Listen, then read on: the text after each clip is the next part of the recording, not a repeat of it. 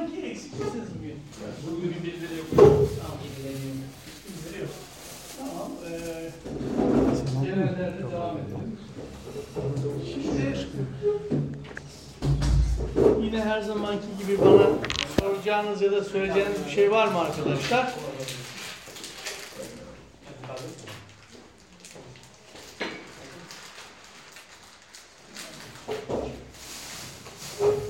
Galiba bir sorusu olan yok gibi geliyor bana. E hocam ha, evet bir şey var. Neymiş?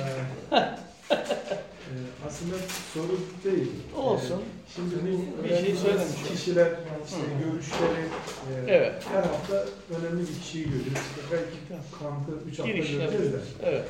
Ee, ben mesela ilk defa, yani felsefe ilk defa okuyorum mesela. Allah affetsin. Evet.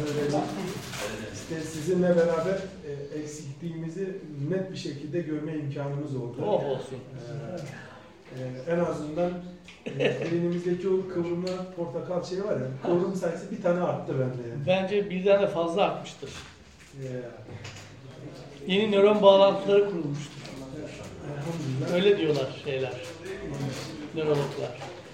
Şimdi e, biz herhalde buradaki zatların kendi görüşen sadece bir şeyine E tabii yani 90 dakika dedim ya maç süresinde bir filozof ne kadar konuşulabiliyorsa giriş yapıyoruz yani. Tabii. bu dersin mesela bir yıl olma ihtimali var mıdır acaba? Yoktur. Niye olsun ya? Bundan sonra sen gidiyorsan kendin oku işte. Bir sene değil 10 sene olma ihtimali var. Hocam şimdi ben şunu anladım. Bu Evet. okuma, verdiğimiz okumalarda değil de sizin yapmış olduğunuz açıklamalarla ben de bir şeyler E yani genelde zaten felsefe okumaları bak öyle oluyor. zor anlıyorum. yani. Tabii yani şöyle bir doğrudan bir filozofun metniyle karşılaşıp onu sökmek hiç kolay bir şey değil. Zaten. O yüzden bu felsefeye girip biraz mesai harcamış birilerinin size bir dönem eşlik etmesi gerekiyor yani. Bu başka derslere benzemiyor. Çünkü hep onu söylüyoruz. Felsefede mesele metin okumakla ilgili değil. Metinden hareketle insan kendi tecrübesini okuyamadığı sürece felsefe metnini okuyamıyor. O da ancak biraz yardım gerektiriyor. Bir noktaya kadar sonra kendin okuyabiliyorsun ama o bir kolay değil yani. Doğru Yani söylüyorsun. biz şimdi doğru yoldayız değil mi? Yani Doğru yoldasınız. anlamamakta haklıyım yani. Anlamamakta haklısınız.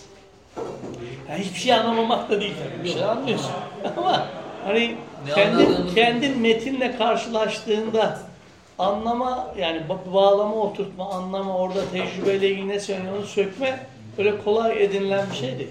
Yani bir paragraf içerisinde bile hocam paragrafın başıyla sonu arasında ya ben ne okuyordum diye kendime sormak zorunda. Bu doğru. Yani ama e, asıl e, en nazari, en derin, entelektüel faaliyette felsefe zaten. Yani felsefe olmadan hiçbir şey yok. Ya bununla bir müddet uğraşmanız lazım yani. Başka yolu yok. Zorlanmanız da normal. Hani eğer okuyorsanız da bu da ayrı bir Okuyor muyuz hakikaten metinleri? Ben bakmaya bakıyorum. Bakan bir iki kişi var galiba da yaygın bir şey değil bu galiba. Pra- Pratik değil yani. Peki, geçen dersle ya da derslerle ilgili sormak, söylemek istediğiniz bir şey var mı? Yoksa kanta başlayalım mı? Ha? Hocam yine hırma değinip mi alacaksınız? Yok, boş vereyim düz kenarda. Yani siz öyle yaptınız, kalma gereği duymuyorum ama öyle yapacaksınız. Şöyle Hüman'a değineceğiz tabii bir bağlamda. Şimdi arkadaşlar demin arkadaşımız da söyledi. Hani diğer filozofları bir haftada geçtik. Niye Kant'a üç hafta ayırıyoruz? Yani aslında ahlak felsefesi de var adamın. Ona vakit ayırdığımız için özellikle bir haftayı da ona ayırıyoruz ama her türlü kendi o metafiziğine ya da kendi ana felsefi eserine iki hafta ayırıyoruz. Diğerlerine bir hafta ayırıyorduk da niye bu adama iki hafta ayırıyoruz yani? Bu da bir soru tabii. Ama e, net bir cevabı da var. Bu adam işte demin arkadaşımız da söyledi. 1804'te vefat etmiş yani 200 seneyi biraz geçiyor. Bu son 200 senedir hani bir iddiaya göre e, bütün fikriyat, bütün bu dönemde gelip geçen tüm felsefeciler Kantçıdır. Yani Kantçı olmayan yok yani. Şimdi bu şu anlama gelmiyor. Herkes ya Kant dedi doğru ben onun dediğini tekrar ediyorum ya da öyle bir şey değil. Kant'ı okuyup da orasını burasını kurcalamayan, değiştirmeyen, eleştirmeyen kimse yok. Yani bu- bugün adı aklınıza gelen son 200 yılda adı filozofa çıkmış diyelim. Hemen herkes Kant'la bir şekilde hesaplaşmıştır. Bir yerini kurcalamıştır, bir açılım getirmiştir, bir yerini reddetmiştir filan. O ayrı bir şey. Fakat iddia şu, Kant'ın o oluşturduğu ana eksen ya da çerçeve ya da zemin ne derseniz deyin değişmemiştir. Hatta şöyle de diyebiliriz. Bu açıdan Kant belki Platon'la ve Aristoteles'le kıyaslanabilecek düzeyde bir filozof. Yani onların açtığı o kavramsal çerçevenin içinde hemen herkes her şeyi konuşmuş malum yüzyıllarca. Hemen hemen benzeri bir şey Kant'a da atfedilebiliyor. Kant böyle bir kavşak gibi bir adam. Bütün yollar ona geliyor, düğüm oluyor ve tekrar dağılıyor, tekrar ayrılıyor. Öyle bir adamdan bahsediyoruz. Dolayısıyla zaten iki, iki günde konuşsak da da olacak gibi değil de.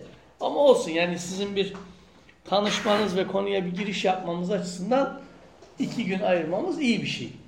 Şimdi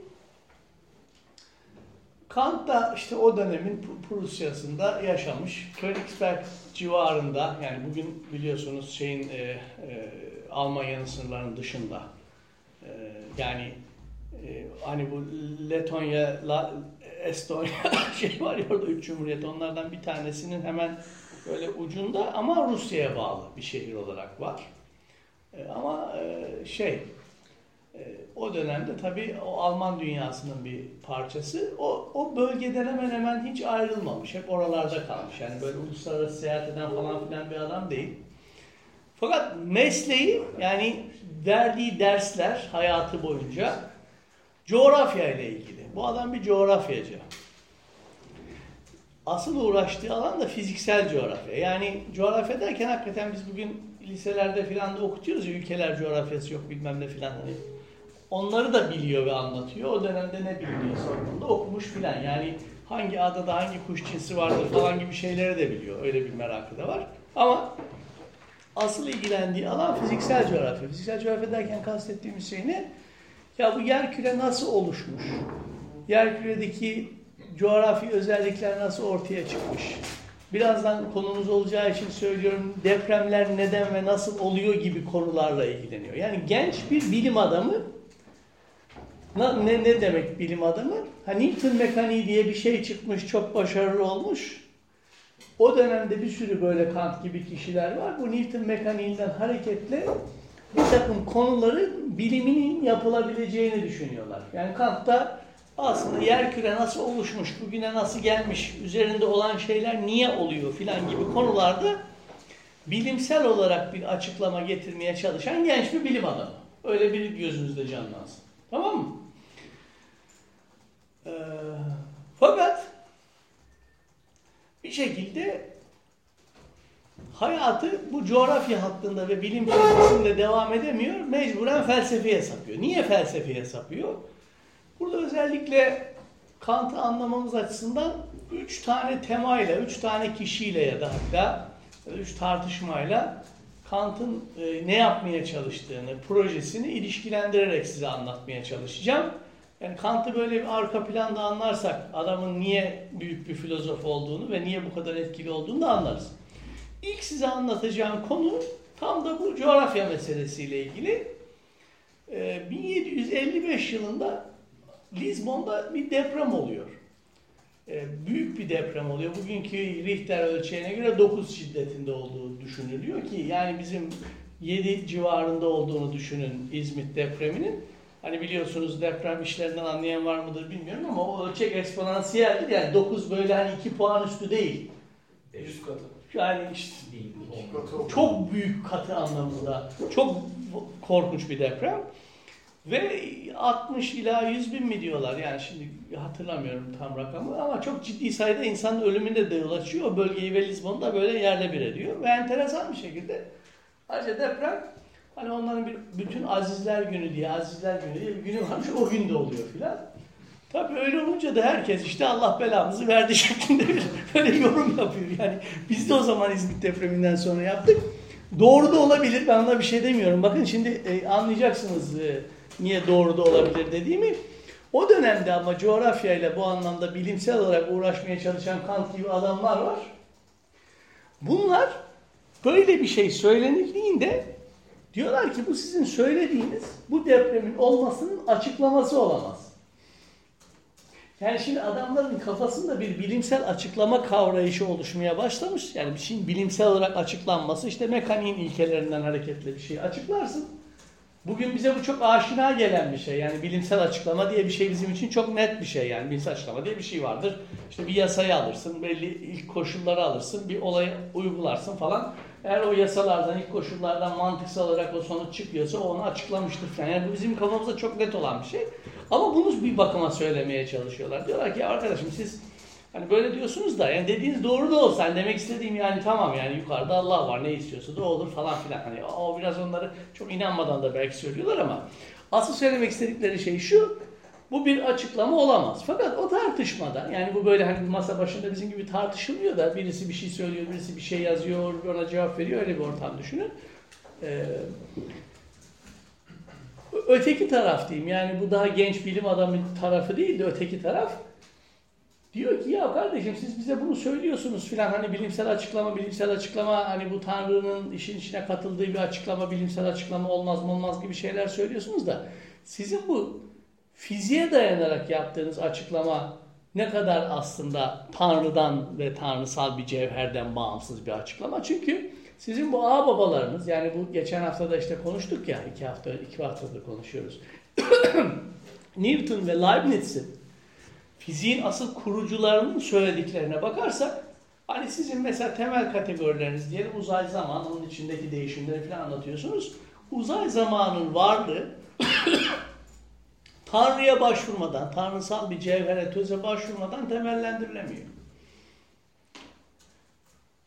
Yani hatırlayalım, Leibniz'i hatırlayalım. Leibniz hani monadın içinde temsiller var. O temsil çokluklarının yan yanalığı bana uzay veriyordu. Ard ardalığın düzeninin birliği zamanı veriyordu filan.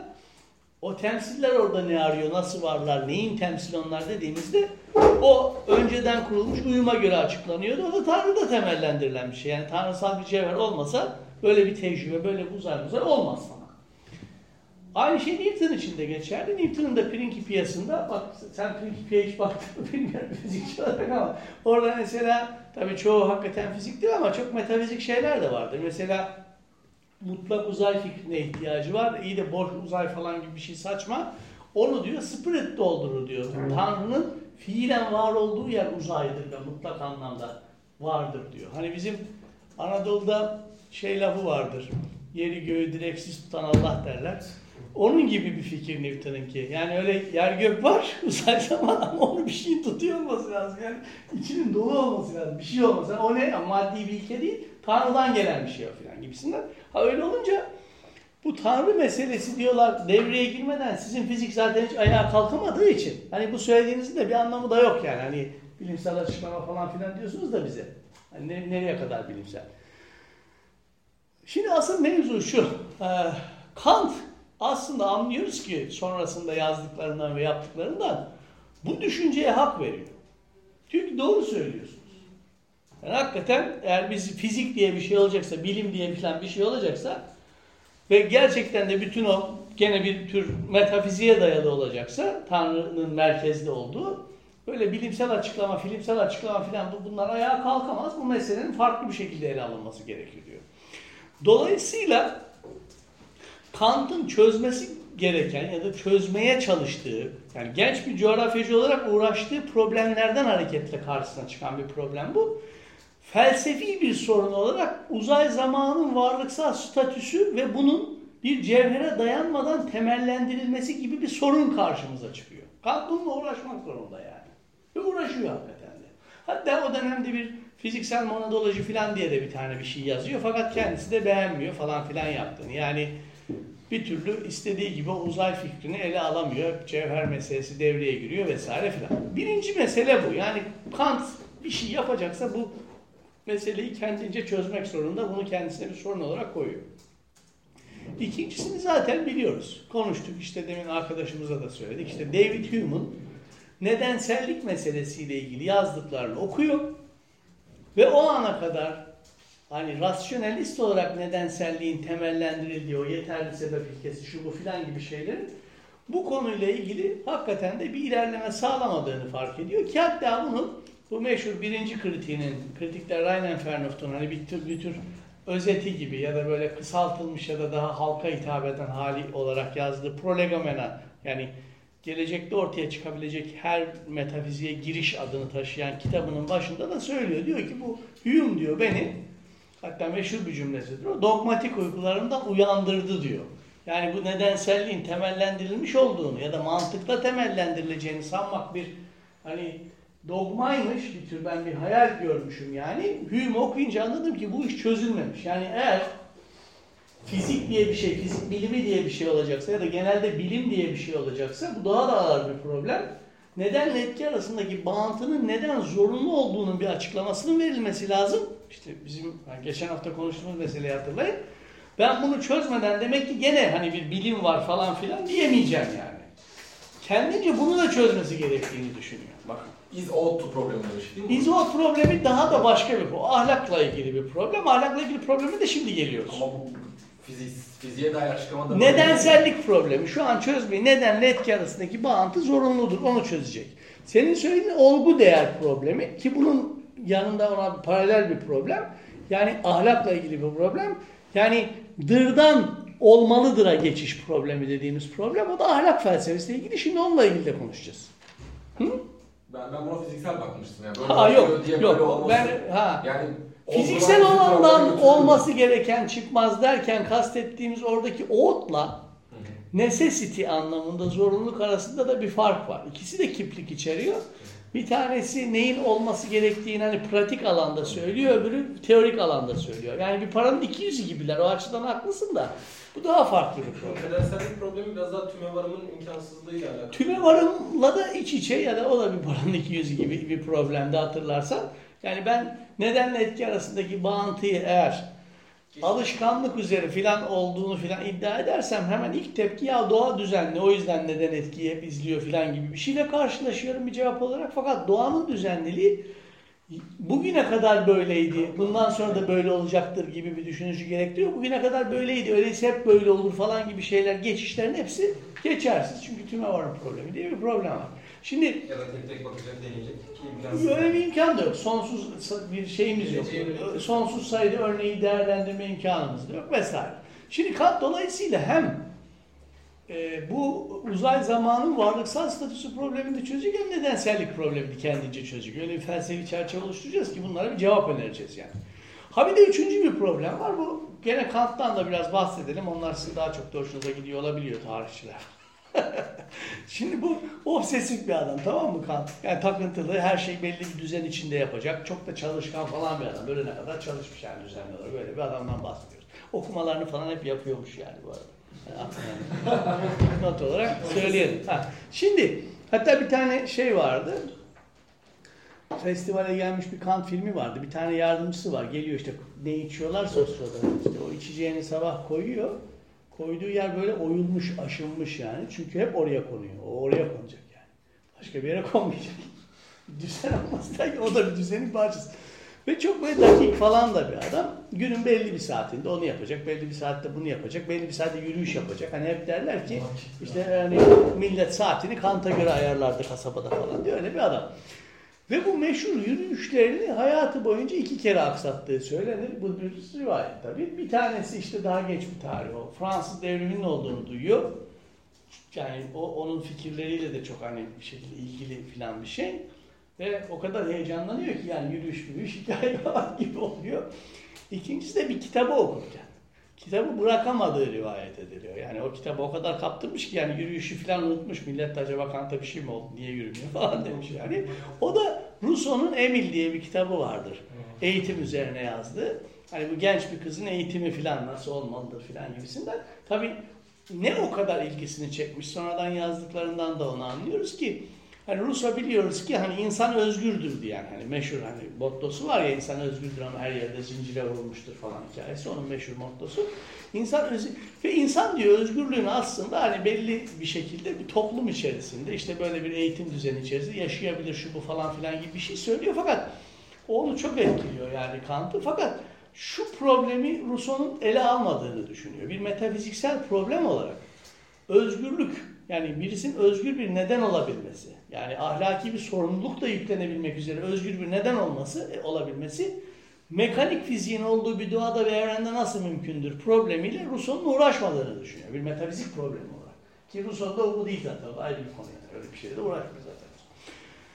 Dolayısıyla kendisi bir şekilde şunun da peşinde hani bütün bu problemlerle uğraşıyor, cebelleşiyor da bir de mümkün olduğunca nasıl olup da özgürlüğün mümkün olduğunu yani bu tip bir mekanik evrende, bu tip bir zorunluluk, gerekircilik, determinizm olan bir evrende birisinin biz ahlaken sorumlu olduğunu, özgür olduğunu, dolayısıyla özgür bir neden olduğunu filan söyleyebiliriz. Bu problemi de kendince çözmeye çalışıyor ve bu konularda kafa patlatıyor. Ne kadar zor ve iç içe de böyle problemler olduğunu artık fark ediyor da olabilirsiniz. Yani kolay bir şey değil yani bunlarla aynı anda uğraşmak. Ve bu konuda ilerleme sağ, sağladığı yani bir şekilde bu konuları nasıl şöyle çözeceğiyle ilgili diyelim bir hani bunların hepsi böyle bir vizyona sahip oluyorlar ya. Bir gelişme oluyor. O gelişme de şu. Şimdi bu çalışkan da bir adam olduğu için dediğim gibi bu Leibniz'in çalışmaları üzerine de çalışıyor. Leibniz'in bir sürü böyle enteresan küçük ufak tefek böyle çalışmaları da var. Hani size söyledim çok kitap kitabı yok ama binlerce sayfa yazdığı şey var ve hani meşgulmüş diye de söyledik yani bir şeyler söylüyor ama kendisi peşine düşmüyor falan filan. Leibniz'in bir önerisiyle karşı karşıya geliyor bir metninde. O da geometriyle ilgili bir öneri enteresan bir şekilde. Leibniz diyor ki ya diyor işte bu aritmetik cebir şu bu falan çok gelişti. Hani bizde o da onun bir parçası kalkülüsü gelişlerden bir tanesi. Fakat bu Öklit geometrisi yani geometri şeklinde geometri. Yani Öklit ne dediyse hemen hemen orada yani bir takım teoremler falan ispatlıyoruz da yaptığımız şey hep aynı yerde dönüyor dolaşıyor. Bu diyor geometrinin de geliştirilebilmesi için diyor aslında aritmetiktekine benzer bir yol tutmak lazım diyor. Aritmetikte diyor bu işin olmasının nedeni diyor şu eşittir işareti diyor. Yani o eşittir işareti bizim hani bir denklemler kurmamızı, bir şeyleri soyutlamamızı, cebir denklemleri yazmamızı falan sağlamış ve her şeyi değiştirmiş. Benzer bir kavramın ya da işaretin geometriye de takdim edilmesi lazım diyor. Orada kullandığı kavramda e, congruence kavramı congruence yani örtüşebilirlik diye bugün bir şeylerin congruent olması böyle üst üste örtüşebilir, çakıştırılabilir olması demek. Hani bugün lisede biraz bizim öğrencilere de okuttuğumuz hani üçgenlerin benzerliği, eşliği falan konuları vardır ya onun gibi bir kavram düşünün. Ve Leibniz orada bir tanım vermiş. Verdiği tanım biraz şöyle bir tanım. Diyelim ki iki tane böyle geometrik şekil olsun. Bunların diyelim şöyle parçalar olsun. Bunları nokta diye de düşünebilirsiniz de şu an biraz daha kolay olsun diye böyle yapıyorum. Bunlar birebir eşlenebiliyorsa, yani birebir birbiriyle aynı boyutlarda ya da aynı özelliklerde ise, sıraları da aynıysa ve bu bütün yani parçalar içinde geçerliyse bu iki cisim birbirinin üstüne geometrik cisim çakıştırılabilir de kongruentturlar diyor. Anladık mı? Adamın verdiği tanım bu. Şimdi Kant bunu okuyunca işte tam hani o şey hikayesi e, Arşimet'in hamamdan fırlama hikayesi gibi buldum diyor yani. Ha tamam şimdi ben bu üç problemi de buradan hareketle çözerim. Şimdi böyle söyleyince tabii size tuhaf geliyor olabilir. Yani burada, burada neyi buldun da bu problemleri çözüyorsun? Şimdi size onu anlatacağım. Bugün aslında anlatmaya çalışacağım mevzu bu. Adamın bulduğu şey şu. Adam diyor ki Leibniz'in ontolojisini hatırlayalım. Hani geçen iki hafta önce konuştuğumuz Leibniz diyordu ki bize uzay derivatif bir kavramdır. Yani türevseldir. Ne anlamda? Esas olan temsillerdir. Yani temsiller kendileri varlar. Yani Tanrı bana yerleştirmiş bu temsilleri de o ayrı ama kendileri varlar, kendindeler. Onların yan yanalık bağıntısı uzayı bana veriyor diyor. Bu çok önemli bir şey. Yani uzayın kendisi kendisine ait bir varlığa sahip değil yani. O temsiller arasındaki relasyon, bağıntı üzerinden bizim farkına vardığımız ve düşündüğümüz Yani şey. film yok, fotoğraf var şey. Ee, yok. O, o, o, o, o yani o fotoğrafın tek karesini al. İşte tek kareden Ha, o tek karedeki uzaydan ne, nasıl bahsediyoruz? Uzay dediğimiz şey oradaki renkler renkler neyse onların bir aradalığının birliği. Yani fotoğraf filmi var da renkler oraya çıkıyor gibi de değil yani. Renkler renkler var onlar bir araya gelip o mekanı teşkil ediyorlar gibi. Temsillerin uzaya önceliği var gibi bir şey söylüyor. Diyor ki Kant Zaten diyor Leibniz böyle bir tanımı tam da bu düşünceyle yaptı. Bir şeylerin kendinde varlığı varsa ancak bu tanımı sağladı, sağlayan şeylerin üst üste çakıştırılabilirliğinden söz edebiliriz. Yani biraz şöyle düşünün çocuklar. Diyelim ki bu ABC parçaları olsun. Bunların da işte bir sırası olsun diyelim. A üstü, B üstü, C üstü parçaları da olsun. Bunların da bir düzeni olsun. Bunlar da birebir hani eşlenebilir olsunlar. Eğer bunlar mesela kendinde şeylerse, kendileri varlarsa, başka bir mekanda mevcut değillerse bunlar hakikaten eğer böyle bir düzenleri de varsa üst üste çakıştırmakla ilgili bir mahsuru yok hakikaten. Yani bunları 1, 2, 3 bunda 4, 5, 6 sayıları gibi düşünün. Hani sayı gibi düşünürseniz daha iyi anlarsınız. E bunlar kendileri diyelim varlar. E, bir birebir eşlenebiliyorlar. Bu iki set diyelim üst üste böyle sırada sıralı üçlü çakıştırılabilir. Yani bunda bir mahsur yok. Bunu görüyor musunuz? Ha burada ama işte Kant'ın gördüğü şey şu. Bu diyor işte uzayla ilgili ve zamanla ilgili Leibniz'in meseleyi yanlış gördüğünü gösteriyor. Çünkü diyor bu tanımı sağlayan ve inkongruent olan işte örtüştürülemez, çakıştırılamaz olan geometrik cisimler vardır. Adamın fark ettiği şey bu. Mesela bir örnek ele alalım. Bir tane böyle üç boyutta şimdi bir tane helezon düşünün. Bunun saat yukarıdan mesela baktığınızda saat yönünde döndüğünü düşünün yani. Tamam mı yani? Böyle sarılıyor bir çubuğa gibi düşünün. Bunun da bu sefer saat yönünün tersine Sarılı. sarıldığını düşünün. Hani aynı mantıkla bakarsak hani bunların parçalarına bunun ABC diye parçası olsun, bunun da ABC diye parçası olsun. Bunlar noktalar diye de düşünebilirsiniz de ben kolaylık olsun diye tekrar söylüyorum. Böyle yazıyorum. Ha bunlar birebir eşlenebiliyorlar. Sıraları da aynı ama bunların örtüştürülmesi mümkün değil. Düşünün yani örtüştüremezsiniz yani öyle iki spiral üst üste çakıştırılamazlar yani. Tamam mı? Neden? Neden çakıştırılamıyorlar? Tam da burada söylediğimiz gibi. Farklı yönlerde dönüyorlar çünkü. Biri sağa dönüyor, biri sola dönüyor. Tamam mı? O yönlülüğün şimdi kan nereden geldiğine takılıyor. Bu yönlülük nereden geliyor? Şimdi şöyle geri dönelim şu örneğe. Bakın bunlar kendinde şeylerse ve birebir eşlenebiliyorlarsa ve sıraları aynıysa birbirleri üzerine çakışmamaları için bir sebep yok. Fakat bunlar sanki bir kabın içinde ortaya çıkıyorlarsa ve bu kabların arasındaki bağıntı itibarıyla sağ sol ayrımı varsa o zaman çakıştıramayabiliyorsunuz. Ama o zaman da şöyle bir sonuç ortaya çıkıyor. İşte o sağ sol farkının, yönlülük farkının ortaya çıktığı kabın o söz konusu o noktaların ortaya çıktığı bu şekillerin e, varoluşuna önceliği var. Yani bunlar kendi başlarına yoklar da sağ ve solun ayrıldığı ve sağ ve solun yönlülük olarak farklılık gösterdiği bir kabın içinde ortaya çıkıyorlar. Öyle düşünün. O kabın adı uzay işte. Hmm. Hı? Bunu yutmamız lazım.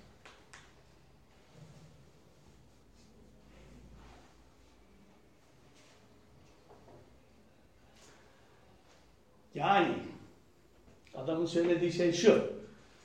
Hani temsil temsil diye konuşuyoruz. Duysal temsiller falan filan da var da. Duysal temsiller kendinde bir varlığa sahip değiller. Duysal temsiller bana uzay temsilinin içinde görünürler. Peki uzay temsili eğer öyleyse Leibniz'in söylediği gibi benim mevcut ortaya çıkan temsillerden türettiğim değil, o temsillerin içinde ortaya çıkıyor. Dolayısıyla temsiller önceliği olan bir kap ise ampirik tecrübenin kendisinden gele, geliyor olamaz. Yani tecrübe ortaya çıktığında o tecrübede ortaya çıkanlar uzay kabında ortaya çıkıyorlar. Uzay mekanında ortaya çıkıyorlar. Uzayın kendisi tecrübe içinden böyle süzülüp gelmiyor ya da oradan kavranılmıyor. Söz konusu temsillerin benim karşımda bu şekilde belirebilmesinin tam tersine mümkün kılacak şekilde ve o temsillere önceliği olacak şekilde var. Tersten bak. Yani. Leibniz tamamen çerçevesini değiştiriyor. Bu açıdan bakıldığında uzay işte meşhur 200 yıldır her tartışmanın merkezine yerleştiği gibi uzay a priori bir temsil, a posteriori yani sonra önsel, önceden var olan yani a posteriori yani sonradan sonsal bir temsil değil. Bu ne demek?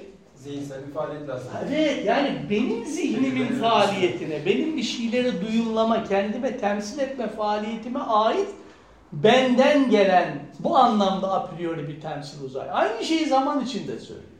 Yani hem uzay hem zaman. Şimdi zaman burada konuşmamıza gerek yok. Yani oradaki öncelik sonralık da zamanda ortaya çıkanlardan süzülüp, derlenip, türetilip elde edilen bir şey değil. Zamanda temsiller ard arda bir şekilde ortaya çıkıyorlar. Uzay ve zaman bu açıdan bakıldığında benim hissetme melekemin sureti olarak duyumlamayı mümkün kılan suretler, formlar olarak varlar. A priori temsiller, a priori Vorstellunglar olarak var. Anlıyor musunuz? Biraz bu- burada biraz konuyu dağıtabiliriz hocam söyleyeceğim şey. Dağıtma zaman, Kant'tan. Kant'tan sonra gelenlerin yani mutlak manada Kant'ı kabul edilmesinin sebebi bu yaptığı ayrımla bağlantılı mı? Çünkü adamın öyle bir ayrım yapıyor ki. Şimdi- Öncesinde gelenlerin hepsinin tamamını kapsayan, tabii. hiçbirini dışlamıyor. Yani mesela ortaya koyduğu şey dışına şimdi geometrisi giriyor. göreceğiz, eleştirilecek de. Yani biz bugün de mesela hakikaten e, hele özellikle kuantum fiziği ortaya çıktıktan sonra iş iyice de hakikaten değişik bir hale almaya başladı. Bir takım temsillerin böyle uzay zamanda ortaya çıktığını fakat o söz konusu uzay zamanı gözlemcinin hani gözlem mekanına ait olduğunu filan düşünmeye çok eğilimliyiz. Yani Kant'a çok yakın bir şekilde hala düşünüyoruz. Ama tabii çok uzun bir hikaye bu. Kan 200 yıl uzun bir süre. Şimdi dolayısıyla biz bir anda e, uzayla ilgili öyle acayip bir şey düşünmeye başladık ki ya uzay sanki ilk başta böyle kendinde var olan bir cevher falan gibi ya da bir cevher sayesinde var olan bir şeymiş gibi düşünülürken şimdi birden o tecrübe edinene bağlı onun bir şeyleri kendisine sunma biçiminin bir formu, bir sureti olarak düşünülmeye başlandı. Bu çok radikal hakikaten bir dönüşüm düşünce biçiminde. Kant sadece bunu söylemiyor. Yani bu bir kenarda biraz dursun demlensin, siz de bunu biraz düşünün. Kant şunu da söylüyor. Diyor ki, hatırlayalım gene ben size onu da anlattım. Bu düşünüş biçimi içerisinde diyor, epistemoloji de çok ciddi bir dönüşüm geçirmek durumundadır. Hani mesela duygusal temsiller, duyumlar var diyelim. Benim bilincimin onunla ilişkisi ne kadar açık seçik hale gelirse o duyum mesela Leibniz'e göre kavramsallaşıyor. Yani benim bir aynı şey hemen hemen Hume için de geçerli.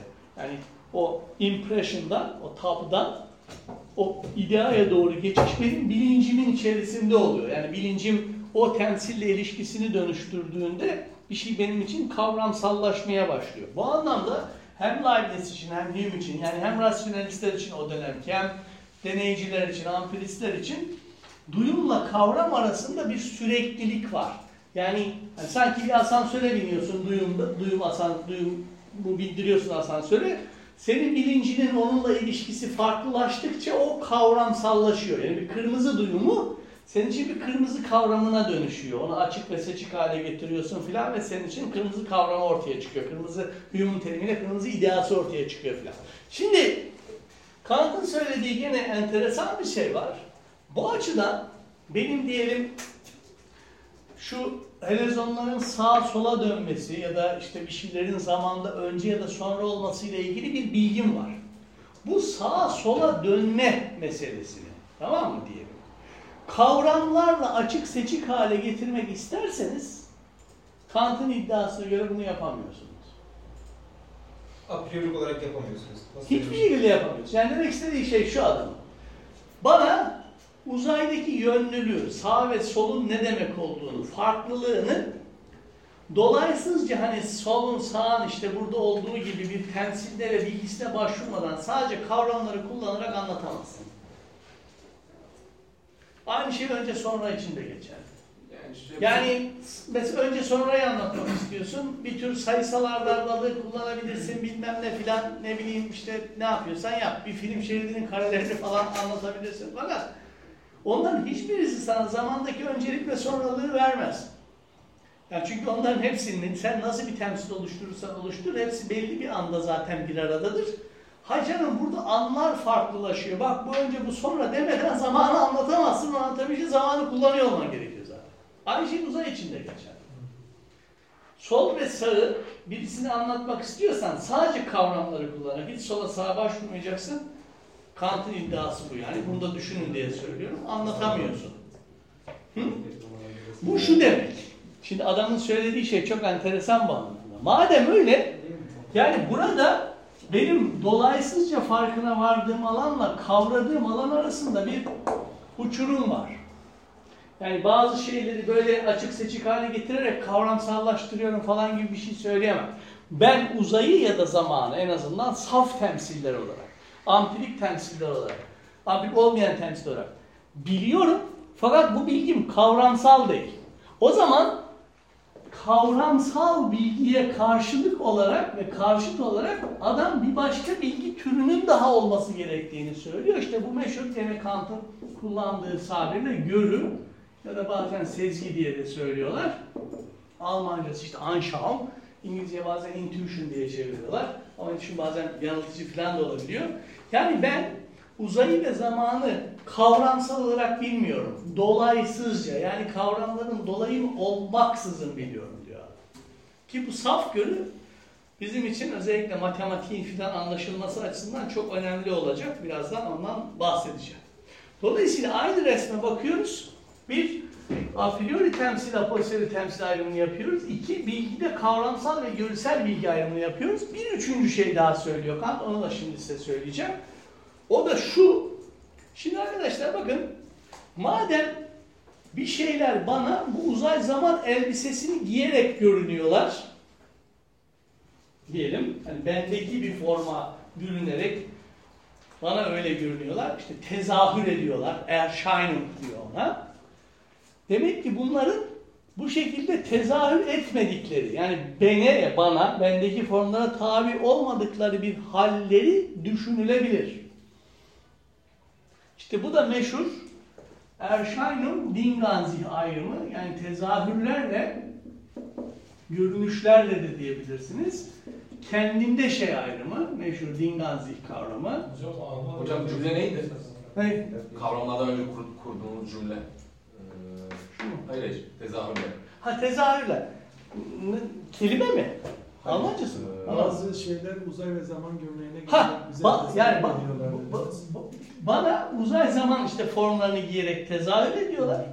Dolayısıyla Bunların söz konusu bu tezahür- tezahürlerin bu formlara bürünmeden önce, bende temsilleri ortaya çıkmadan önce, bu şekilde tezahür etmeden önce diyelim. Bu zamansal öncelik değil tabii. Tezahür etmedikleri bir hali.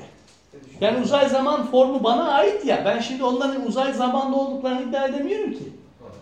Demek ki bir şeyler bana tezahür ediyor dışsal his yoluyla diyelim uzayda bana görünüyorlar. Ama o form bana ait. Uzay uzay bende ortaya çıkan bir şey. Yani benim tecrübemde ortaya çıkan bir şey. Dolayısıyla şeylerin bu şekilde uzayda tezahür etmedikleri kendinde oldukları bir hal düşünülebilir. Bunu düşünmekte hiçbir mahsur yok. Gayet de meşru. Bu şey gibi anlaşılabilir mi hocam? Bu Nasıl? string theory'de falan şey var mesela. İşte 4 e, dimension'ı anlayabiliyoruz diyorlar. Evet. Ama 11 dimension var mesela. Ha, tabii ama şimdi şöyle söyleyelim. Ee, bu bizim 3 boyut ya da 4 boyutu kavrayabilmemizle ilgili bir şey mi?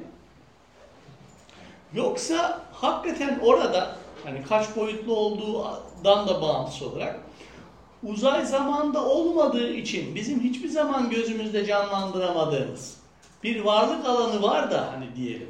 Ona mı biz kendinde şey diyoruz ki hiçbir şey bilemiyoruz o alanla ilgili Kant'a göre aslında. Bilgimizin konusu olamıyor. Burada da zaten Kant'ın çok önemli bir ayrımıyla karşı karşıya da kalıyoruz. Kant düşünme ile bilme arasında bir ayrım yapıyor. Diyor ki bakın düşünülebilir bu.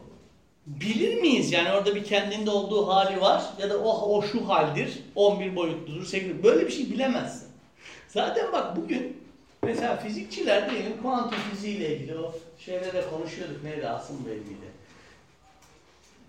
Söz konusu tezahürlerin kaynağındakiyle ilgili bir takım denklemler yazıyorlar. Bu Kant'ın öngörmediği bir şey.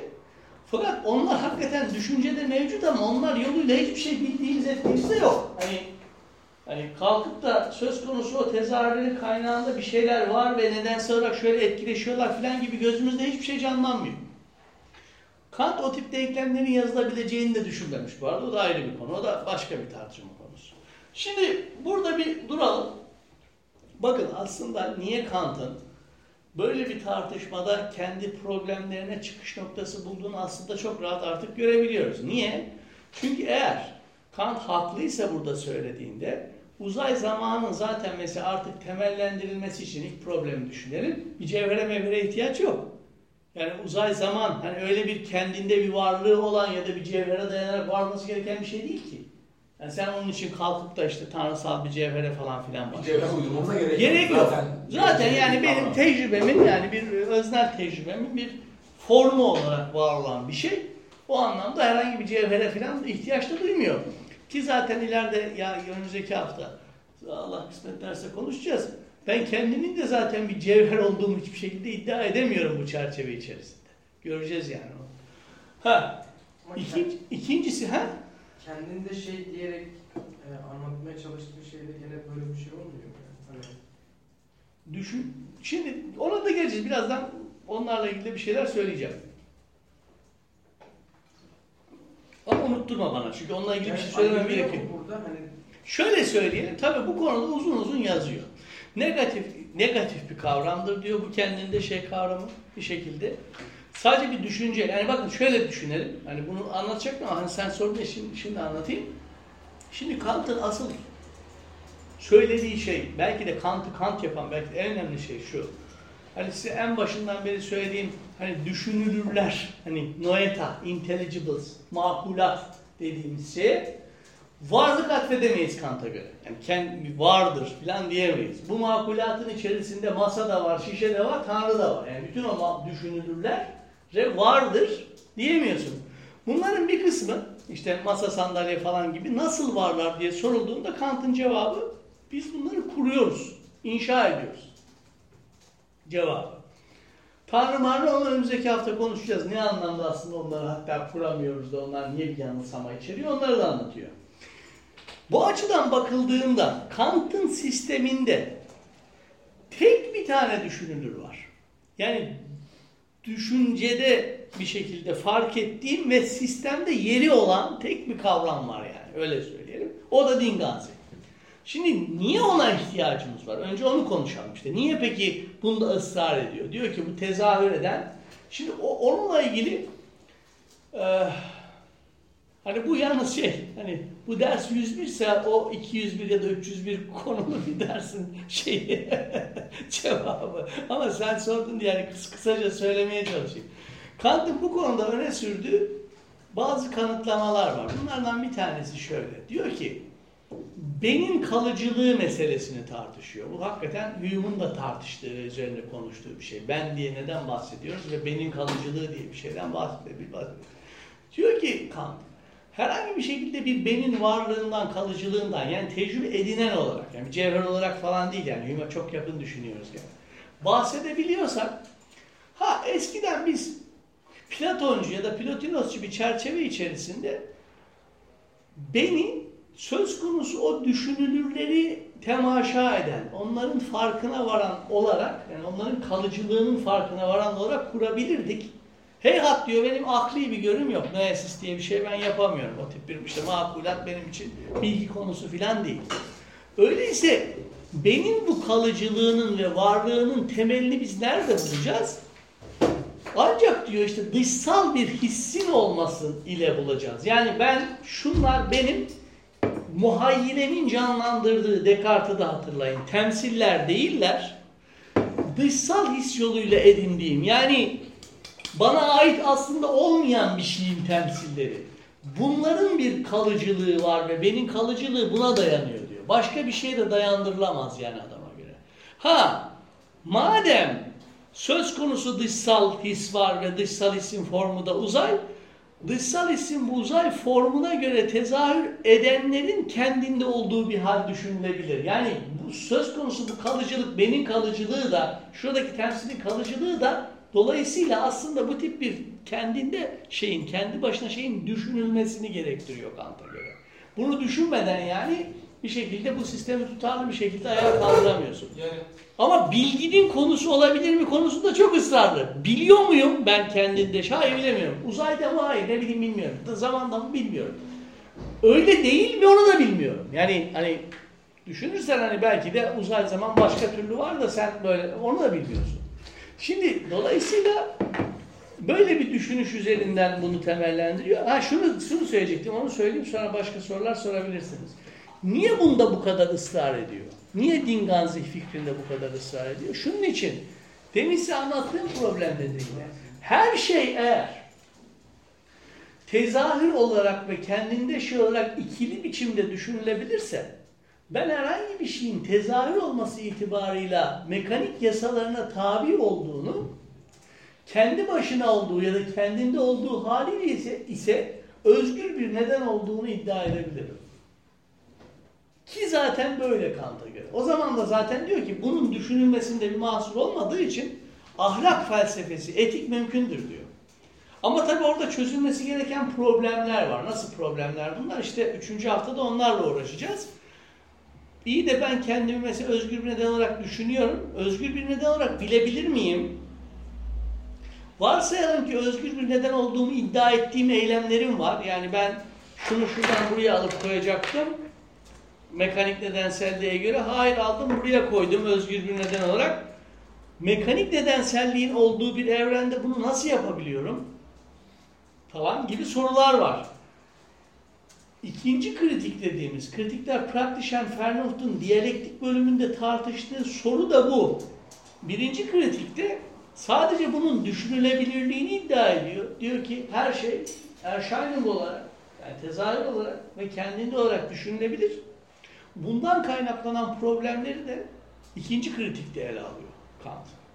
Yani devamını getirirsek, son olarak söylersek, niye kendinde şeye ihtiyaç duyuyor? Ahlak tecrübesini temellendirebilmek için. Başka türlü ahlak tecrübesi mümkün olamaz. Böyle bir dua.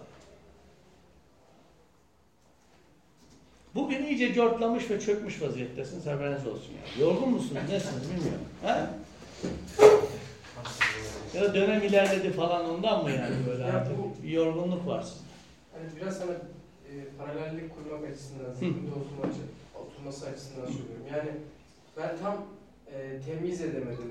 Mesela Platon işte bir şeyin e, görünen boyutu ve asıl iddiası olduğunu söylüyor. Bak Biz işte şöyle düşün. Onlar o gör, gör, düşünülür olan ne? Orada Bedenin düşün olduğunu düşün düşünülür olduğunu olan düşünülür olan ne? Bak oradaki düşünülürler onun için diyorum. O düşünülürlerin içerisinde masa, sandalye, kapı, çiçek, böcek de var. Evet. Tanrı da var. Evet. Kant'a göre bunların hiçbirisi kendinde vardır diyemezsin. Bu anlamda bir noeta ve düşünülür sistem de yok. O zaman zaten anlatıl, anlatılması gereken ve anlaşılması gereken şey şu. Ben bunları demek ki kuruyorum. İşte o anlamda. Bu kuruluşun nasıl gerçekleştiğini bize Kant açıklamak durumunda. Yani gerçekten ben kuruyorsam bunları ha Tanrı'yı falan da kuramıyorum. O da ayrı bir konu. İşte onu da ayrıca anlatacak bize. Yani burada bazı düşünülürler de zaten hakkında konuştuğumuz, varlık atfettiğimiz bazı düşünürler var ki o atıfta yaşadığımız şey bir yanılsama diyecek, bir şahin diyecek. Öyle öyle o anlamda kalkıp da onlar hakkında böyle varmış gibi konuşamazsın diyecek. Hiçbir düşünülür bu anlamda yok yani Kant'a göre. Orada elinin altında ve buradaki duysa olan şeylerin nedeni olarak düşünülebilecek hiçbir hiçbir düşünülür yok. Ama kendinde şey yani. Bir tane Dinganzih dediği şey bak şimdi u- uyanıyoruz arkadaşlar. Uyuyorsak da uyandırma hakkım var ya. Uyanıyoruz. Şimdi bakın. Şunu şunu fark etmenizi istiyorum. Ne kadar radikal bir değişim olduğunu biraz hissedin yani burada. Söz konusu o Platoncu çerçevedeki düşünülür en dipte ve kendinde olarak agaton. Hayır yani iyi olan. Tamam mı? Tanrı o yani. Bütün buradaki tezahür eden her şeyin nedeni bu anlamda Tanrı. Evet. Ve o iyi bir şey. Hayır zaten adı o yani. Ya, Arzuyla ona ulaşırsan da güzel, tokal ol. Bu anlamda bir düşünülür olduğunu iddia edemez hale geliyoruz. Şimdi onu konuşacağız önümüzdeki hafta. Niye metafizik mümkün değil? Niye kalkıp ben hakikaten Tanrı vardır ya da yoktur diyemem. Yani o benim nasıl düşüncemi aşar. Peki güzel. Bir tane düşünülür kaldı geriye dedik. Dingan zih. Kendinde olan, kendi başına olan. O aslında sistemde nasıl var ve kendi etkisini nasıl hissettiriyor? Cevap irade olarak. Bakın bütün e, Kant sonrası Alman idealizmi dediğimiz okuyacağız onları da konuşacağız. Felsefesinin temel kavramı bu anlamda ville, will, irade. Söz konusu o irade, hani irade deyince aklınıza biraz da ampirik bir şey gelebilir ama asıl yeni metafiziğin öyle söyleyeyim, Kant sonrası ortaya çıkan metafiziğin temel kavramına dönüşüyor. Yani aslında kendinde olan bir şey var ve bu tezahür dünyasını, yani Kant böyle söylemiyor sakın yanlış anlamayın. Bazıları diyorlar ki ya madem böyle bir şey var sistemde asıl asıl varlık o. Asıl bütün metafizik onun üzerine kurulmalıdır diyorlar. Mesela Schopenhauer. Schopenhauer'dan bahsetmeyeceğim ama geri gelince belki konuşuruz söyleriz önemli değil. Peki bu kendinde şey yani söz konusu tezahür dünyasını onun içerisindeki beni falan da hatta kuran yani arkada olan ve kendinde olan nasıl bir şey dediğimizde ona artık bu, şimdi bunun için uyandırdım sizi. Hayır atfedemiyoruz. Yani Tanrı diyemiyor ona yani. Niye? Ne, ne tanrısı ya? O, o irrasyonel bir ilke. Bizim mesela Schopenhauer'de, Freud'da, Nietzsche'de filan rastladığımız anlamda son derece irrasyonel, belli bir haz ilkesine göre hareket eden, beni ve onun temsil dünyasını kendi işte ne bileyim neyse o irrasyonel şeyleri, arzusu, onu gerçekleştirmek üzere kuran hiçbir şekilde hayır atfedemeyecek bir kavrama dönüşüyor Dingazi. Yani öyle iyi tanrı, iyi tanrı falan filan gibi bir şey değil Dingazi. Anlıyor musunuz? Sizin bir bakıma o bilinçaltı özne diye işte Lacan'ın filan sonradan bahsettiği, Schopenhauer'in efendime söyleyeyim Budist olmasına yol açan ya madem gerçeklik bölge böyleyse hani bu şekilde self dediğimiz, ben dediğimiz şey ya da temsil dünyasındaki gerçeklik aslında bu anlamda sahte ve tutunulmaması gereken bir şeyse hiç olmasa daha iyi self demiş Schopenhauer. Adam Budist olmuş yani o anlamda ne kadar hani e, kaçılacak bir şey olduğunu anlayın diye söylüyorum. Ortada bu anlamda bizim klasik düşüncede anladığımız şekilde bir tanrı fikri, bir iyi güzelle özdeşleştirilen hayırla özdeşleştiren bir tanrı fikri tamamen ortadan kalkıyor. Yani Kant, Kant bunu bu şekilde söylemiyor. Kendisi ahlak felsefesini kurabilmek için sadece özgür iradeden bahsedebilmek için sistemin içerisinde bu saatli bomba gibi yani kendinde şey kavramını yerleştiriyor. Bu tık tık tık tık geliyor ve bu tip bir metafizik olarak patlıyor yani. Hala da günümüzdeki etkisi de devam ediyor bunu. Anlıyor muyuz? Şimdi Son bir şey daha söyleyeyim. Süremiz nasıl gidiyor bu arada? İyi, gayet iyiyiz. Ee, atlayıp bu tezahür kendi şey ayrımına geldik. Ortadaki de belki felsefesinin ana projesiyle ilgili bir şeye bizi getirecek. O çok önemli. Adamın söylediği şey demin gördük onu neydi? Kavramla göre arasında yani bir farklılık var. Dolayısıyla ya dolaysızca diyelim ben buranın farkındayım. Yani uzayın yan yana şey yan yanalığının sağ sol farklılaşmasının zamandaki ardardalığın saf olarak o öyle söylüyor. Bir de ampirik temsillerin ampirik olarak farkındayım.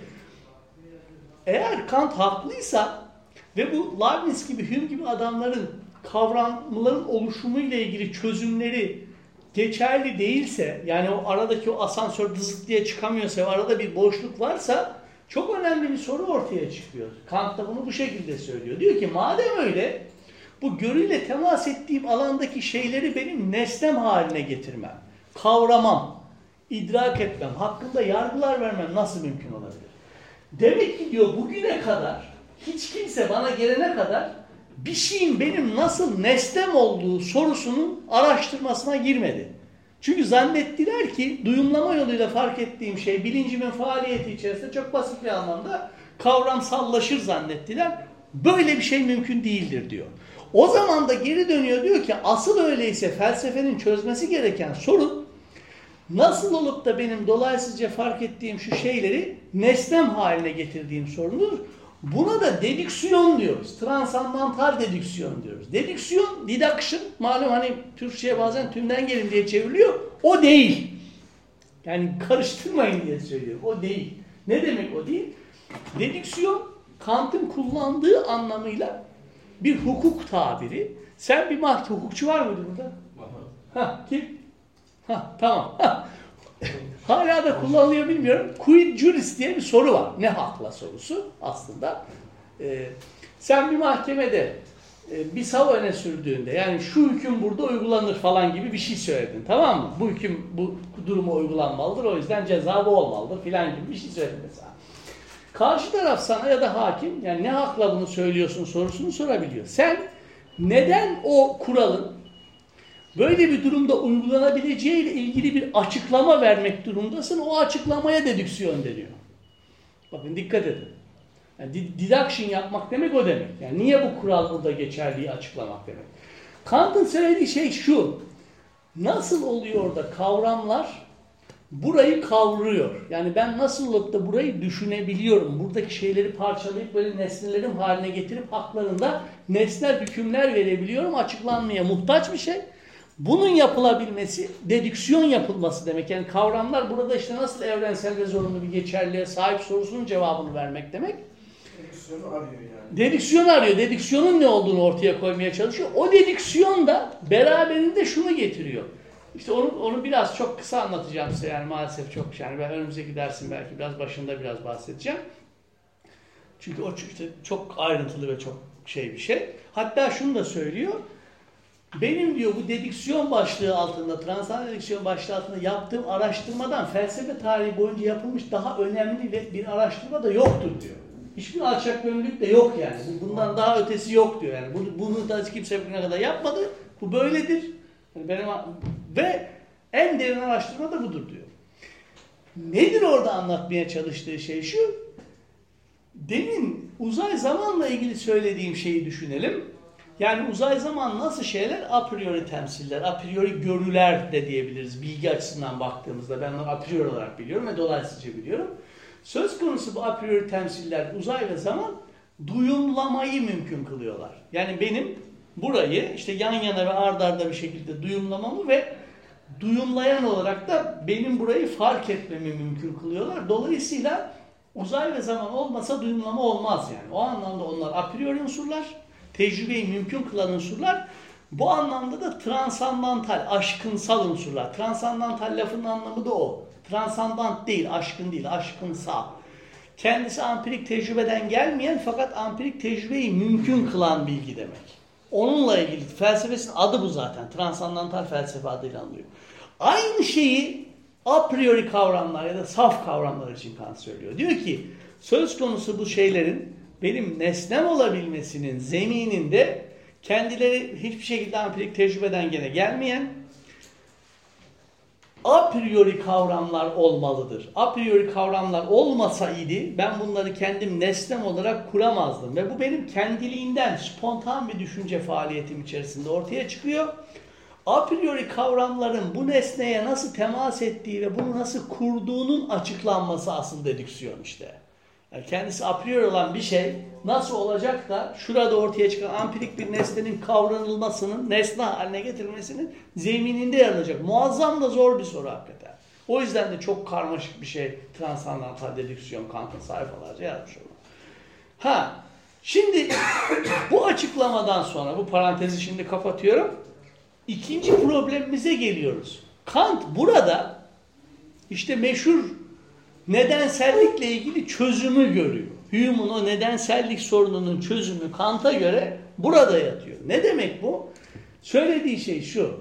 Söz konusu bu a priori kavramlardan bir tanesi. Yani bu şeyleri nesne haline getirmekte işlevsel olan ve a priori olan kavramlardan bir tanesi neden etki. Nedensellik. Yani bu şu demek. Şunu göstermeye çalışıyor ve gösterdiğini iddia ediyor ki herhangi bir şey bana nedensellik kavramını sağlamadan, onun altına düşmeden nesne olarak görünemez. Yani nedensellik bu anlamda zorunludur yani. Bununla ilgili bir çözüm öne sürüyor adam. Çok enteresan. bir şey. Ama problem zorunlu değil, yeterli olup olmaması değil. Zorunluluğuna itiraz ediyordu Kant. Şey Hume. Şimdi Kant bir tür yeni bir zorunluluğu ama bu biraz şey gibi de düşünebilirsiniz. Nasıl diyelim? Ee, transandantal mantık içerisinde yakalanan bir zorunluluk. Genel mantıksal bir zorunluluktan farklı. Yani nesneler kuruluşları itibarıyla nedenselliğe tabi olmak zorundalar. Aksi halde senin nesnen haline gelemiyorlar diyor Kant. Tabii bu çok ayrıntısı olan bir tartışma. Onun ne kadar gireriz bilmiyorum. Yani şimdi toparlarsak bu tartışmadan hareketle Kant bize aslında demin size söylediğim ve andığım bu üç probleme ilişkin bir çözüm önerisiyle geliyor. Kritik projesi bu demek işte. Transandantal proje bu demek. Niye adı kritik? Kritik der Reinen Fernunft. Niye şey?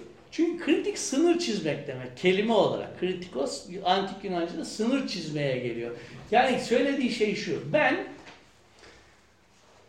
kendi aklımın sınırları içerisinde herhangi bir şeyi nasıl bilgime konu edindiğimi, nasıl bildiğimi ve neyi bilip neyi bilemeyeceğimi sağlıklı yaşar bir şekilde ortaya koyacağım. Bu itibarla da aklın neyi bilemeyeceğini, neyi hakkında muhakeme yapamayacağını, bu anlamda da hangi muhakemeleri yaptığını zannettiğinde aslında bir yanılsama yaşadığını ve bunu fark etmediğini size teşhir edeceğim diyor. Kritik demek bu demek. Bu anlamda hüyumcu bir tarafı var. Çünkü metafiziğin belli çok ciddi anlamda bir metafizik geçmişin tamamen iptal edilmesi demek bu. Yani dönüp diyecek ki arkadaşlar bakın siz şöyle şöyle şöyle bir varlıksınız. Aklınız böyle çalışıyor. Aynı Hume'un söylediği gibi yani ama onlar çok daha ayrıntılı bir şey. Ha sen bu sınırlar içerisinde matematik yapabilirsin. Şimdi birazdan onu, onu biraz konuşacağız. Nasıl ben matematik yapabiliyorum? Sen teorik fizik yapabilirsin. Bu anlamda bak tam istediği gibi şeyler oluyor. Yani Newton mekaniğine dayalı kozmogoni falan yapabilirsin ki belki biliyorsunuzdur bu meşhur Kant-Laplace kozmogonisi diye andığımız hani bu e, disk şeklinde dönen o sıcak şeylerin, maddelerin katılaşıp işte gezegenleri oluşturduğu falana dair yani çok hakikaten de yaygın uzun zaman kabul gören Kant, Laplace kozmogonisinde adı geçen Kant bizim Kant yani. yani o, o Kant. Sonra Laplace o matematikçi olan. Onu matematikselleştiriyor. Dolayısıyla bu anlamda aklın sınırları içerisinde matematik yapabilirsin, teorik fizik yapabilirsin. Yani Newton mekaniğini temellendirebilirsin. Bu anlama geliyor. Ama belli bir tür metafizik yapamazsın. Yani Tanrı ispatı veremezsin. Evrenin başı var, sonu var, yok mok gibi tartışmalara giremezsin. Ruh saftır, değildir, ölümlüdür, ölümsüz gibi tartışmalar yapamazsın. Bunların hepsi senin aslında aklının sınırları içerisinde yapa, meşru bir şekilde yapabileceğin şeyler değillerdir yani. Bu anlamda bir sınır çiziyoruz yani. Kritik, kritik demek bu demek. Düşünemiyoruz, iman edelim bari deseydik. Şimdi şöyle bir şey var. Tabi burada sizinle onu üçüncü hafta konuşacağız. Kant'ta Tanrı iddiası diye bir iddia var. Ne olduğunu anlatacağım size. Ve Tanrı iddiası ahlak tecrübesinin kuruluşunda da işlevsel. Heyhat doğanın nedeni Tanrı'dır demeye aklın gücü yetmiyor Kant'a göre. Mesela bak teorik alanın sınırları içerisinde böyle bir şey söyleyeyim. Pratik aklın sınırları içerisinde ahlak tecrübesinin kuruluş açısından Tanrı'ya yer var. Onları anlatacağım size. Niye öyle olduğunu anlatacağım. Ama teorik aklın sınırları içerisinde bunu söyleyemiyoruz. Bir yerde demiş hocam her ne kadar inanmasam da Tanrı'nın varlığını kabul etmek gerekiyor. Şimdi onu niye söylediğinizi anlatacağım işte.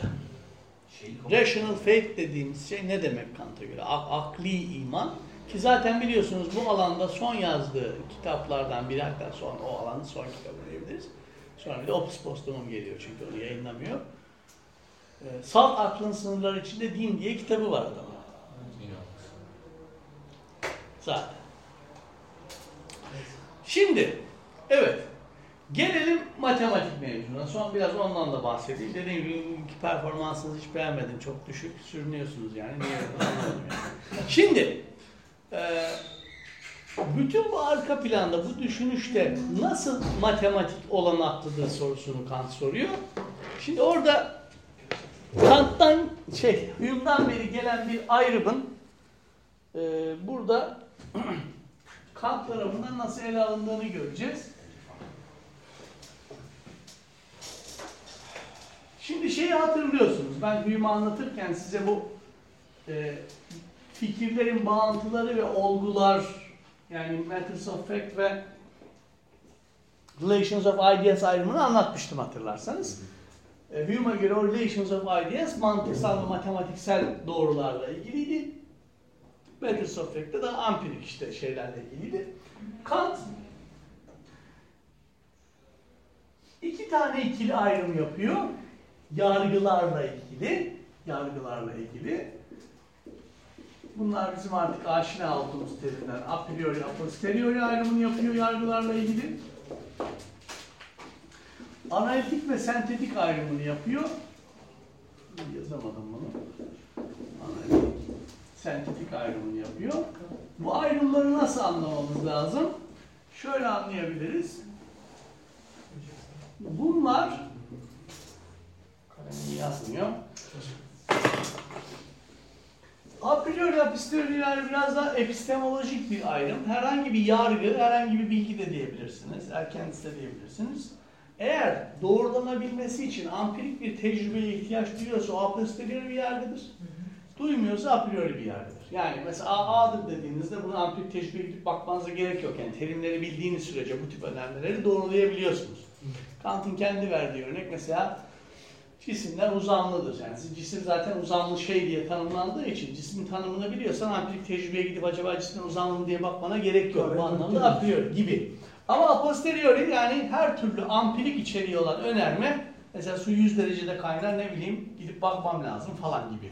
Dolayısıyla onlara epistemolojik yönden ayırt ediyoruz. Bu biraz daha semantik bir ayrım. Yani özne yüklem bağıntısına odaklanıyor.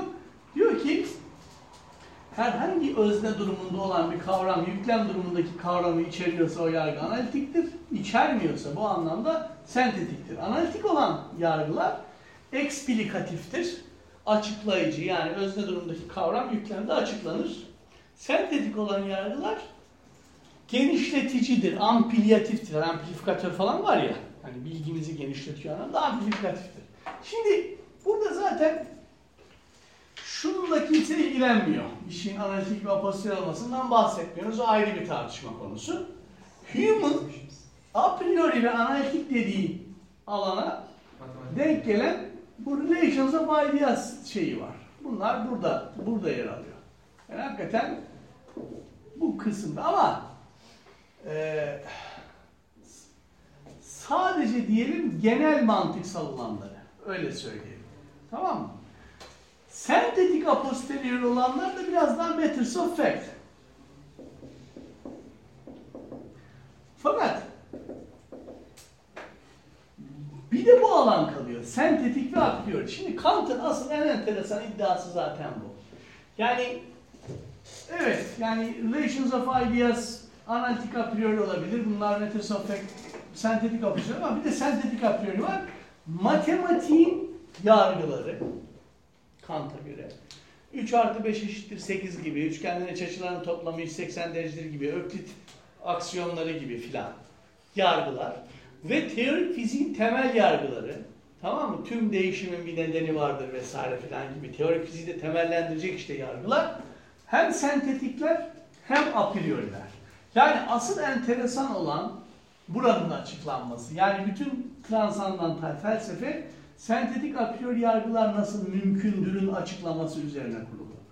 Şimdi bunu biraz size işte anlatmaya çalışacağım. Matematik üzerinden anlatmaya e, çalışacağım. Hocam Önce- analitik ve sentetin tekrar tanımlayayım. Analitik ve sentetik özne yüklem bağıntısı ile ilgili. Eğer özne yüklemi içeriyorsa, öznede yüklem düşünülüyorsa analitik, özne yüklemde düşünülmüyorsa, özne yani işte ne bileyim Yeni bir bilgi koyuyor. yeni bir bilgi koyuyorsa ama zaten soru şu oluyor. Diyelim ki SP şeklinde bir tane özne yüklem şeklinde, subject predikat şeklinde bir tane önerme var. Bu bana fazladan bir bilgi veriyorsa Kant'ın söylediği şey de o. Özneden yükleme geçebilmem için benim bir üçüncü şeye ihtiyacım vardır diyor. Yani mesela sen dedik a posteriori olsa bu ampirik bir nesnedir mesela. Yani ben dedim ki bu odada 20 sandalye var dedim.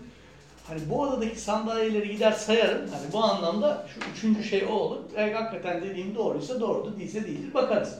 Şimdi mevzu şu. Nasıl bir şey hem bilgimi genişletecek ama ampirik bir şeye dayanmayacak ve a priori olacak. Asıl bunun açıklanmaya ihtiyacı var. Bunu Matematikten aç- buraya mı yerleştiriyor? Matematikten Matematiği oraya yerleştiriyor. Şimdi bunu size çok kısaca anlatmaya çalışacağım. Şimdi çocuklar şöyle düşünün adam nasıl bir şey kastediyor. Şimdi bu uzay zaman var ya işte saf görüsüne sahip olduğu. İşte matematiğin temeline onu yerleştiriyor öyle söyleyelim. Hatta söylediği şey de şu.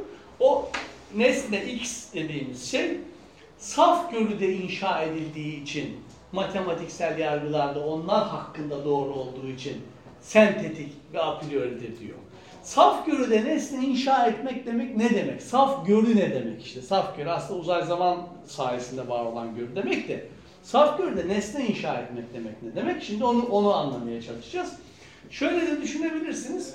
Hani ben demin söyledim yani ampirik nesneleri ben işte bir şekilde kavruyorum, inşa ediyorum. Düşünülürleri aklımın marifetiyle işte düzenleyip inşa ediyorum. Her şeyi inşa ediyorum. Matematiksel nesneler de bu anlamda Kant'a göre inşa ediliyorlar. Ama onların inşası ampirik nesnelerden farklı. Nasıl oluyor bu?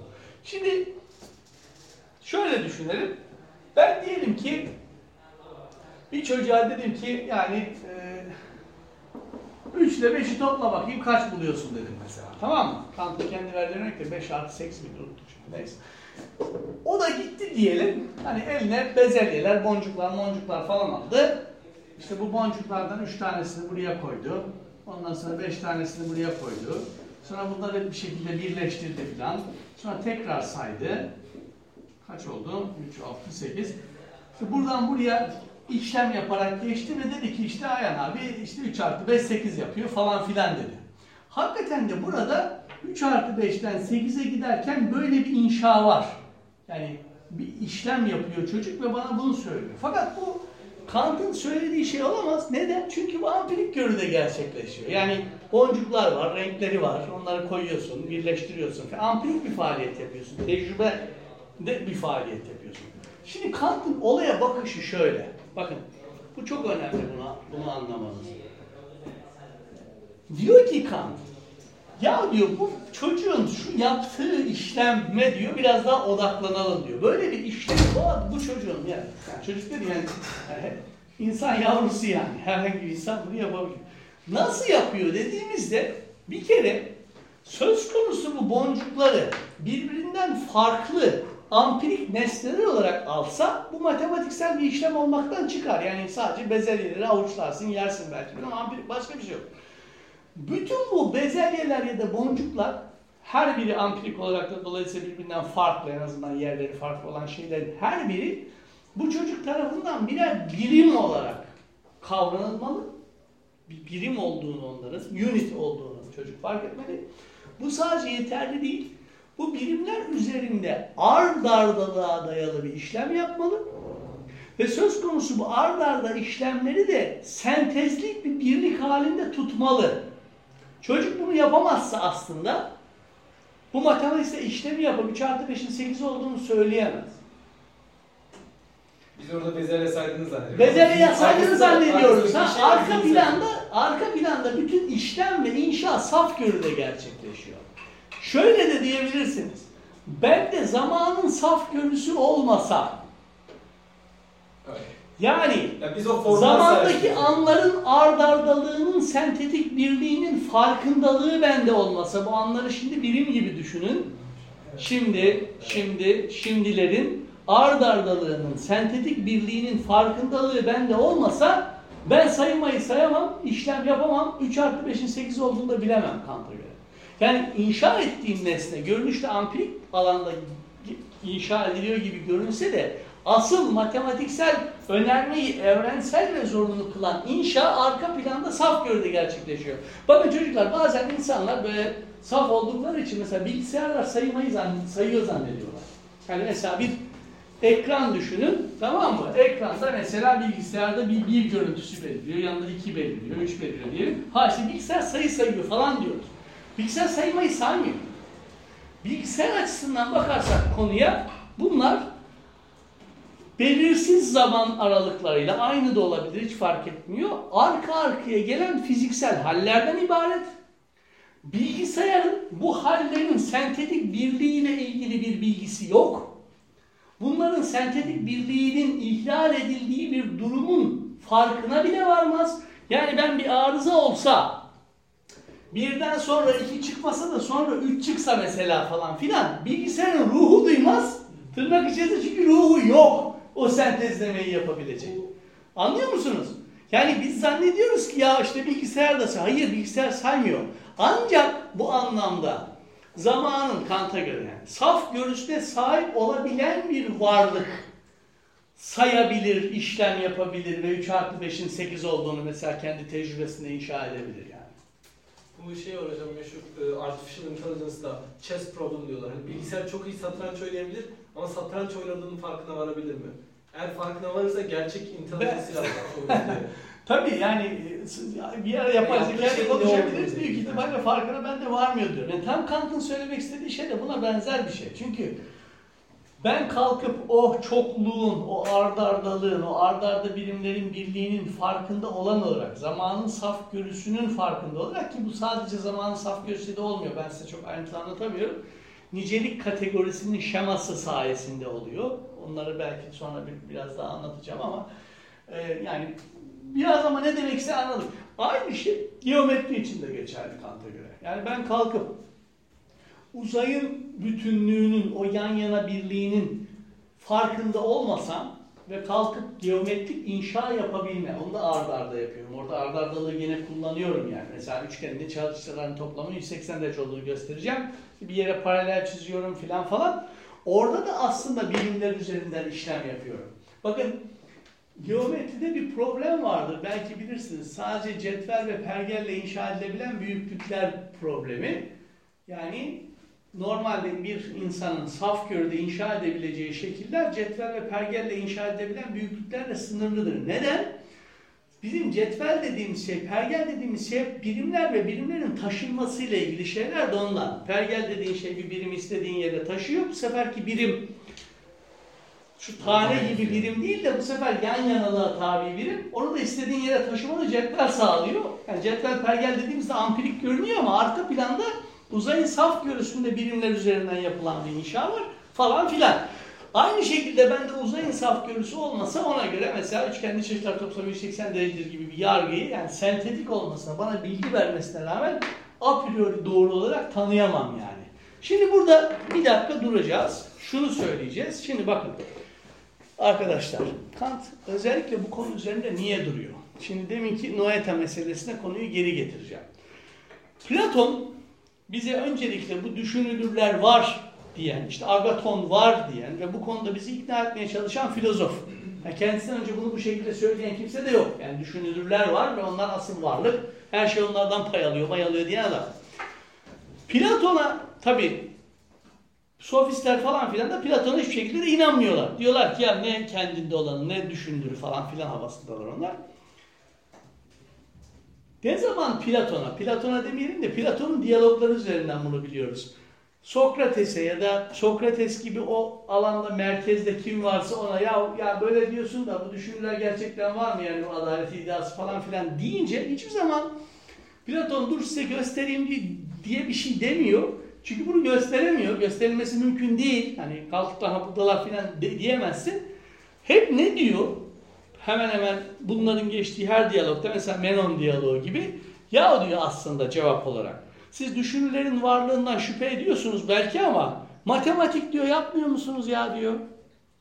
Biz de diyoruz ki evet yapıyoruz. Ya diyor nasıl 3 artı 5'in 8 olduğunu biliyorsun ya da nasıl işte üçgenin böyle böyle böyle olduğunu biliyorsun. Ampirik tecrübende bunlar yok. Ha evet yok. Ha ampirik tecrübende olmadığı halde bunlarla ilgili bu kadar kesin bilgiye ulaşabiliyorsan bunlar düşünülür mekanda var olmalı. O zaman diyorsun ki evet bu adamın üzerinde de bir hikmet var kardeşim filan diyorsun. iş oradan yürüyor. Şimdi geliyor, geliyoruz Kant'a. Eğer Kant haklıysa adam ne demiş oluyor? Ben demiş oluyor. İşin içerisine hiçbir şekilde Noeta'yı karıştırmadan yani kendinde bir düşünülür ve varlık fikri olmadan matematiğin nasıl mümkün olduğuna dair size bir açıklama veriyor. Matematik neden evrensel ve zorunludur? Ha bir görü var işin içerisinde de bu akli görü, düşünülürlerle ilgili bir görü değil. Ampirik olanı mümkün kılan bir görü. İşte uzay zamanın saf görüsü. Matematik o saf görü itibariyle inşa edilebilen sayesinde matematiktir. Matematiksel doğruların evrensel ve zorunlu olmasının nedeni de budur diyor. Yani siz bana matematik var kardeşim hani o nedenle metafizik var, düşünürler var diyemezsiniz yani. Anlıyor musunuz adamın niye bu kadar önem verdiğini de bu? Ki bu çok önemli bir etki. Hiç kimse Kant'ın matematik felsefesini Kant'ın söylediği gibi de kabul etmemiş. Onu da size anlatacağım.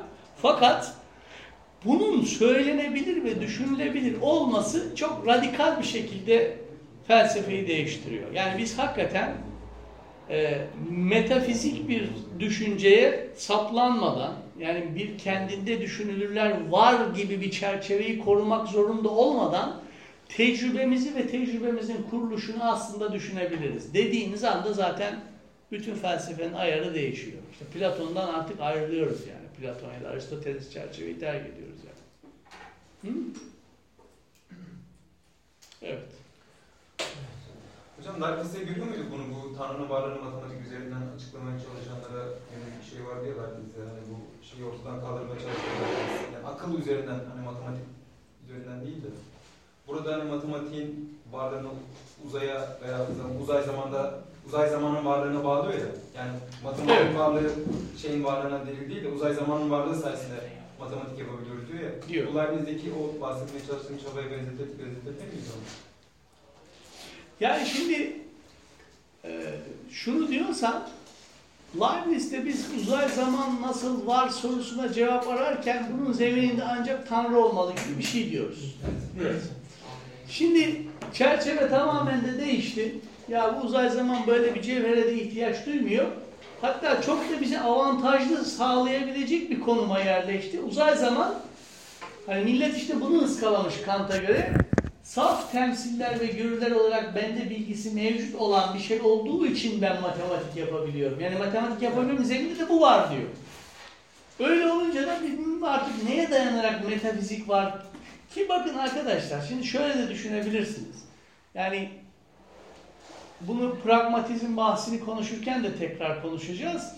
Ee, tekrar tekrar gündeme gelecek. Ya adamın nasıl bir ufuk açtığını şöyle de, de takdir edebilirsiniz. Eğer ben kalkıp düşünülürler kendi başına var, düşünürler arasındaki bağıntılar da nesnel olarak var falan dersem en fazla onları keşfedebilirim falan yani başka bir şey de yapamam. Fakat biz bugün ampirik bilimler açısından teorik fiziği bir kenara bırakın. Aslında ne yapıyoruz? Hep yeni yeni sınıflandırmalar yapıyoruz. Biyolojide, kimyada, şurada, burada vesaire. Ve şunu düşünüyoruz. Varlığı ampirik olarak kendimize sunduğumuz bu sınıflandırma biçimlerinin geleceğe açık bir şekilde değişebildiğini düşünüyoruz. Bu şu demek bilim ilerleyebiliyor demek. Kendinde ve değişmez bir varlık alanı ve düşünülürlerin olduğu bir yerde bilimin ilerlemesi gibi bir şey olamaz ki ya. Yani ilerleme yani değişiyor, çerçeven değişiyor. Bir ara böyle düşünüyorsun, başka türlü şimdi düşünüyorsun. O geniş çerçevede çok daha fazla şey içinde oluyor falan. Ha, bu realist anlamda bizi gerçekliğe yaklaştırır mı, yaklaştırmaz mı sorularını konuşacağız sizde işte pragmatizm bahsinde de. Şunu demek istiyorum. Ahlak felsefesinde de bunu konuşacağız. Kant öyle bir düşünüş biçiminin kapısını açıyor ki şimdi hem ahlak açısından bir ahlaki aktivizm diyoruz ona. Yani geleceğe ucu açık bir ahlaki aktivizm ve politizasyonun imkanı ortaya çıkıyor Kant'ın felsefesinde. Teorik alanda da ampirik bilimlerin gelişmesine yönelik bir başka çerçeve ortaya çıkıyor. Ben kurduğuma göre ve ben sınıflandırdığıma göre daha iyisini ve daha genel bir sınıflandırması da yapabileceğimi hep düşünüyorum. Yani bilimsel faaliyet ampirik anlamda da bir anlam kazanıyor. Bu da çok enteresan bir şey. Yani nasıl bugünkü akademinin de gelişiminin zemininde yer aldığını da Kant'ın görebiliriz. Yani biz bugün bilim dediğimizde Kant'ın anlattığına çok yakın bir şey anlıyoruz aslında ampirik bilimlerle ilgili. Ha, Kant'ın söylediği gibi sentetik a priori, fiziğin temelinde sentetik a priori önermeler vardır yoktur konusunu tartışıyoruz ayrı bir şey. Yani her dediğim gibi hiç kimse de tam olarak söylediğini kabul etmemiş ama söz konusu bu bilimlerin nesnelerini kurma faaliyetlerinin aslında tamamen dilin bugün sınırlar içerisinde bir kurmaca işte faaliyeti olduğunu Kant sonrasında ancak ancak söyleyebiliyoruz. Ve bu gerçekten de böyle ucu açık bir sürece denk geliyor. Yani nihai bir bilme, kesin öncül falan gibi lafların hiçbirisinin artık bir anlamı yok. Bakın Burhan Burhan okuyorsunuz değil mi şeyde? Hani ne bileyim öbür derslerinizde filan. Yani burhani olanı ne burhani yapar? Öncüllerin statüsü. Onların kesin olması değil mi? Şimdi düşünülürler kendi başına yoksa değil mi? Sen hangi kesin öncülden bahsediyorsun yani? Yani bilimi temellendirmek istiyorsan başka bir zemin bulman lazım. Şimdi Kant bize teorik fizik için bir zemin öneriyor. Ampirik bilimlerin de gelişimi için bir zemin öneriyor. Bakın bilim resmi tamamen değişiyor.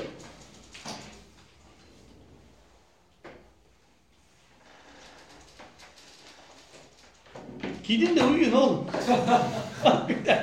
İyi uyumuyor musunuz? Ne yapıyorsunuz? Ya biz zaten gördünüz yani sürekli çalışıyoruz, konuşuyoruz. Ben de siz niye böylesiniz yani? Anlamadım yani.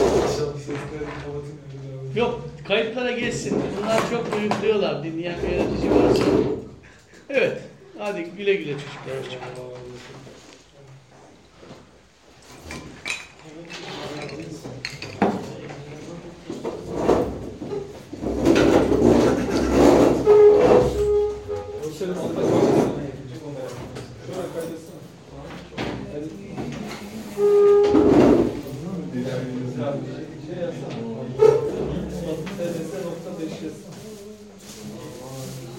O Nasıl? Özel ahlak düşünce haftanın Kant üçüncü Bundan sonraki hafta Kant'ın metafizik eleştirisini konuşacağız. Hani biraz şeyi konuştuktan sonra. Ee, İş buraya nasıl evrilecek onu merak ediyoruz hocam. Şimdi ha, hiç konuşmadık. ya işte evrilecek. Alakası olmayan şeyler mi? Tam Onu bir şey göreceğiz. Herkese.